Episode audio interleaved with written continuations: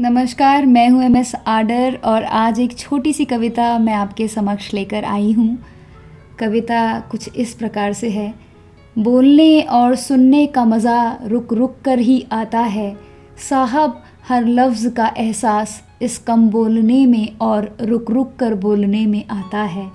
हर सांस सुनाई देती है, रूह की हर रुबाई सुनाई देती है। जो जल्दी जल्दी बातों को बोल जाते हैं उनकी एक बात भी सुनाई नहीं देती है। इसी के साथ आज मैं इस सेशन को यहीं समाप्त करूँगी। फिर मिलेंगे एक नए कविता, एक नई शायरी, एक नए डायलॉग एक छोटी सी प्यारी सी कहानी के साथ। आपका दिन ब्लिसफुल हो। Thank you